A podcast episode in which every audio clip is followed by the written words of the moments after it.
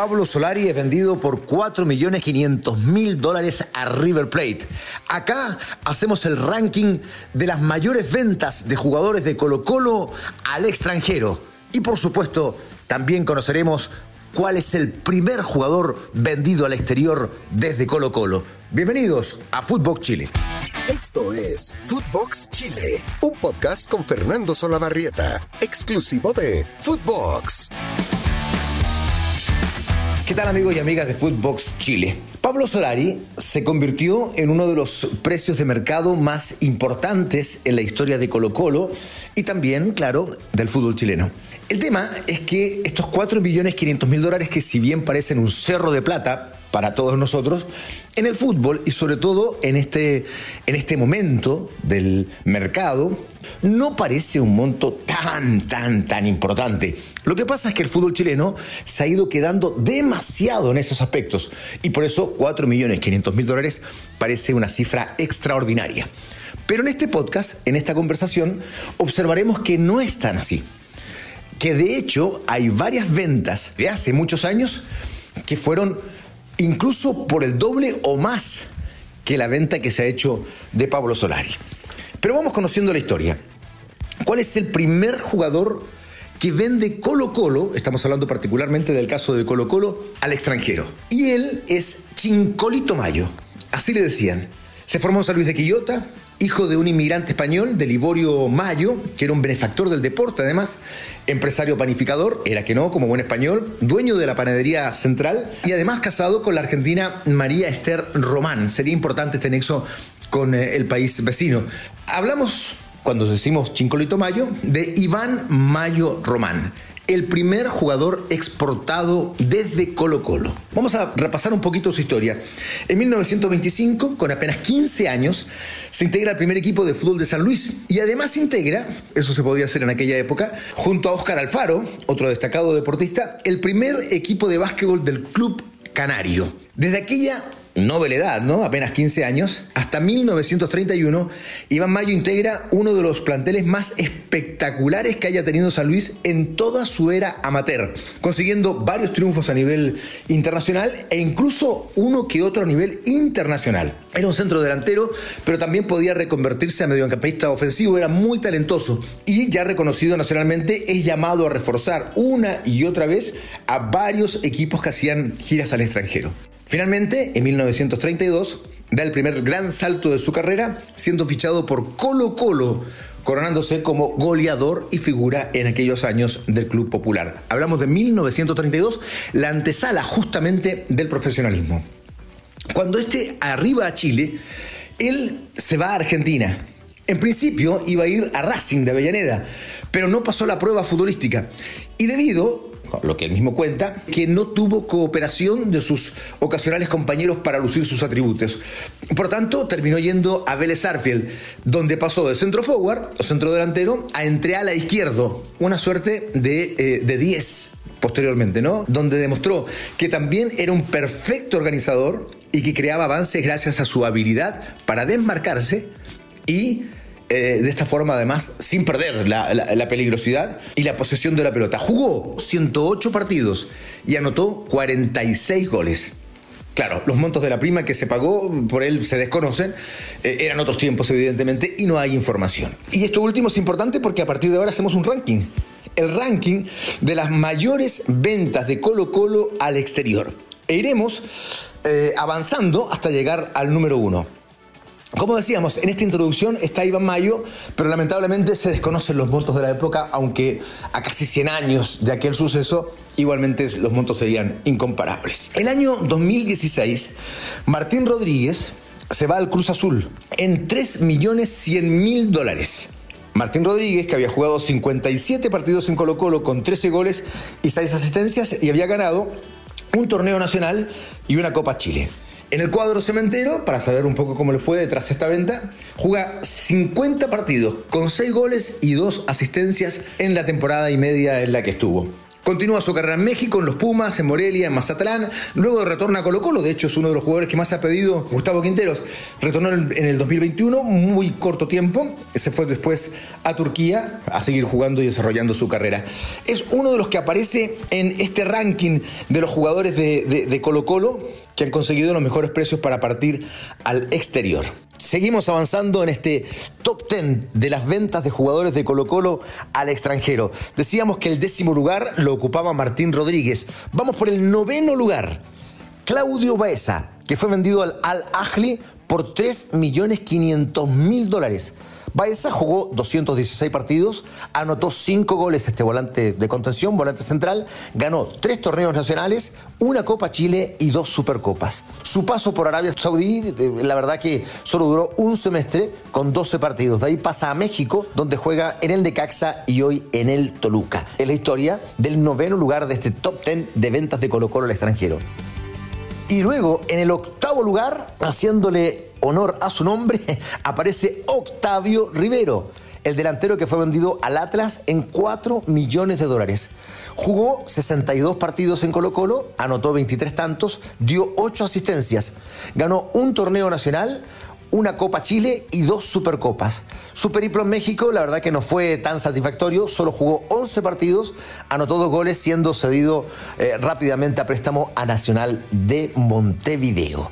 Estamos haciendo el top 10 de las ventas de Colo Colo al extranjero. Y vamos a seguir ahora con el séptimo lugar, ocupado por Carlitos Muñoz. Sí, el goleador, que se va al Vanillas en 4.400.000 dólares después de haber jugado 79 partidos, anotado 37 goles y dado 11 asistencias. No ganó títulos en Colo Colo y además en el Club de los Emiratos Árabes estuvo dos temporadas con 30 partidos y 16 goles, pero fue rápidamente relegado a la banca por problemas reglamentarios y en 2015 retornó a Santiago Wanderers. Luego jugaría por Talleres de Córdoba, Unión Española, Cobresal, Antofagasta, O'Higgins y actualmente está en Wanderers jugando en la primera B de nuestro fútbol. Seguimos con el top 10 y llegamos al sexto lugar de este top 10 de ventas más importantes de jugadores de Colo Colo al extranjero. Y en este lugar, precisamente, aparece Pablo Solari vendido a River Plate, hagamos el recuerdo, por 4 millones 500 mil dólares del 60% de la carta, que era lo que tenía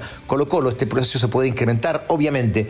Jugó en Colo Colo 71 partidos, anotó 16 goles y dio 11 asistencias.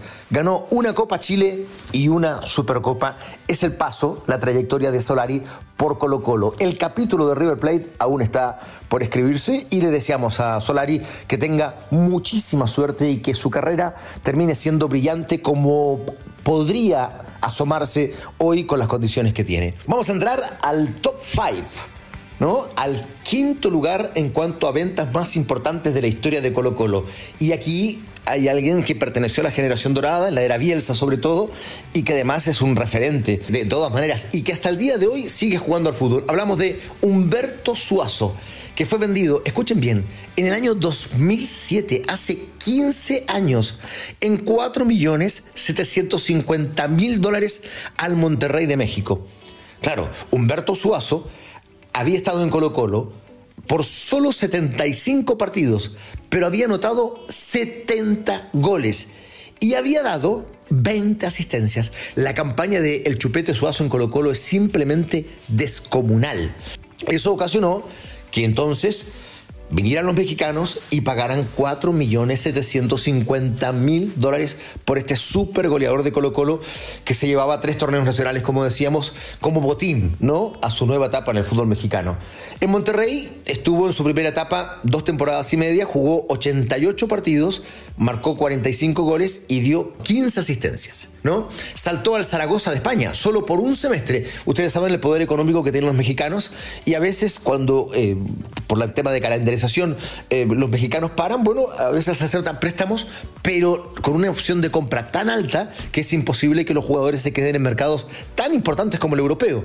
Eh, le pasó al Chupete Suazo, que es prestado al Zaragoza, Solo juega 17 partidos, anota 6 goles y debe retornar rápidamente a Monterrey, donde en su segunda etapa estuvo en 167 partidos con 76 goles y 56 asistencias, constituyéndose en un verdadero ídolo. Ese es el paso brillante de Suazo, que hoy con casi 42 años sigue jugando al fútbol en La Serena. Vamos con el cuarto lugar de las ventas más importantes de Colo Colo al exterior. Y este lo ocupa otro goleador. Los goles cuestan caros. Lucas Barrios que es vendido al Borussia Dortmund, nada más y nada menos, en 6 millones de dólares en el año 2009. Barrios se despide de Colo Colo habiendo jugado 67 partidos con 57 goles. Escuchen por favor el registro goleador de Lucas Barrios y habiendo ganado un torneo nacional. En el Dortmund estuvo a cambio de 6 millones de dólares, ¿no? Dos temporadas y media con 102 partidos 49 goles y 17 asistencias. Ganó dos Bundesligas y una Copa de Alemania. Luego pasó por un sinfín de clubes, el Guangzhou de China, el Spartak de Moscú, el Montpellier, el Palmeiras, el Gremio, el Argentino Junior, hay un breve retorno a Colo Colo, Huracán, Gimnasia y Esgrima de la Plata, Defensa y Justicia y hoy sigue jugando al fútbol, está en patronato.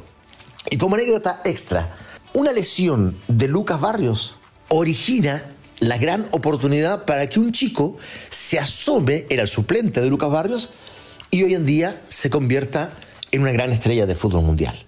Ese muchacho polaco se llama Robert Lewandowski. Era suplente de Lucas Barrios y si Lucas no se hubiese lesionado, quizás que hubiese sido de la vida de Robert Lewandowski.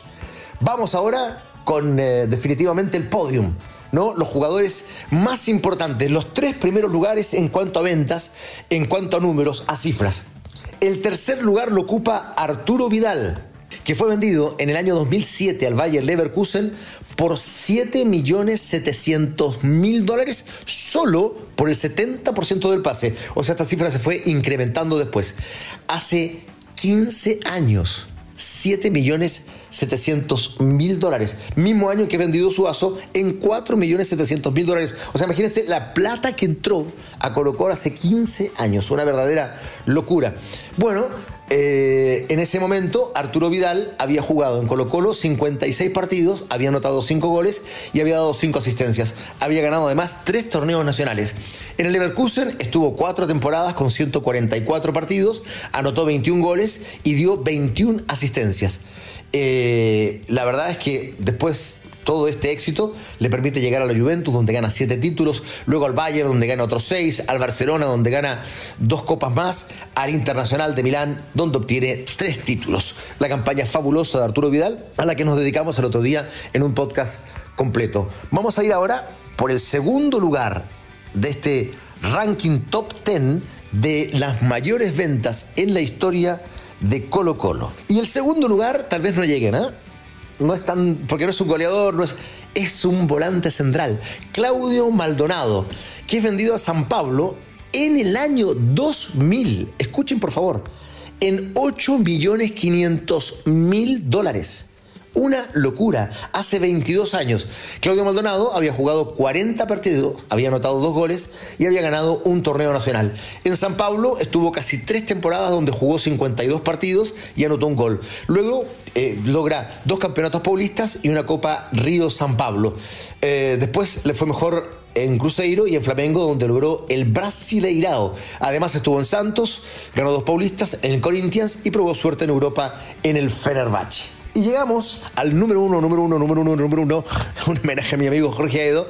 Este es el número uno de las ventas de Colo Colo al exterior. Y su nombre es Matías Fernández, que en el año 2006 es vendido al Villarreal por 9 millones de dólares. 9 millones de dólares. Jugó en Colo Colo 122 partidos, anotó 57 goles, dio 28 asistencias, ganó dos torneos nacionales y después lo inexplicable. Matías Fernández, que salió siendo el mejor jugador de América, el único chileno que ha recibido esa distinción jugando en un equipo chileno, después nunca pudo replicar aquello. En Villarreal estuvo tres temporadas con 91 partidos, apenas 7 goles y 16 asistencias, no logró títulos y luego pasó con poca historia por el Sporting de Lisboa, la Fiorentina, Milan, Necaxa, Junior, Colo Colo y hoy sigue activo en Deportes La Serena. Quien fuera el único jugador elegido como el mejor de América jugando en Chile, es definitivamente el precio más alto pagado por un equipo a Colo Colo en una venta al exterior. Y de esta manera estamos cerrando este encuentro de Footbox Chile. Gracias por acompañarnos, que tengan un hermoso fin de semana.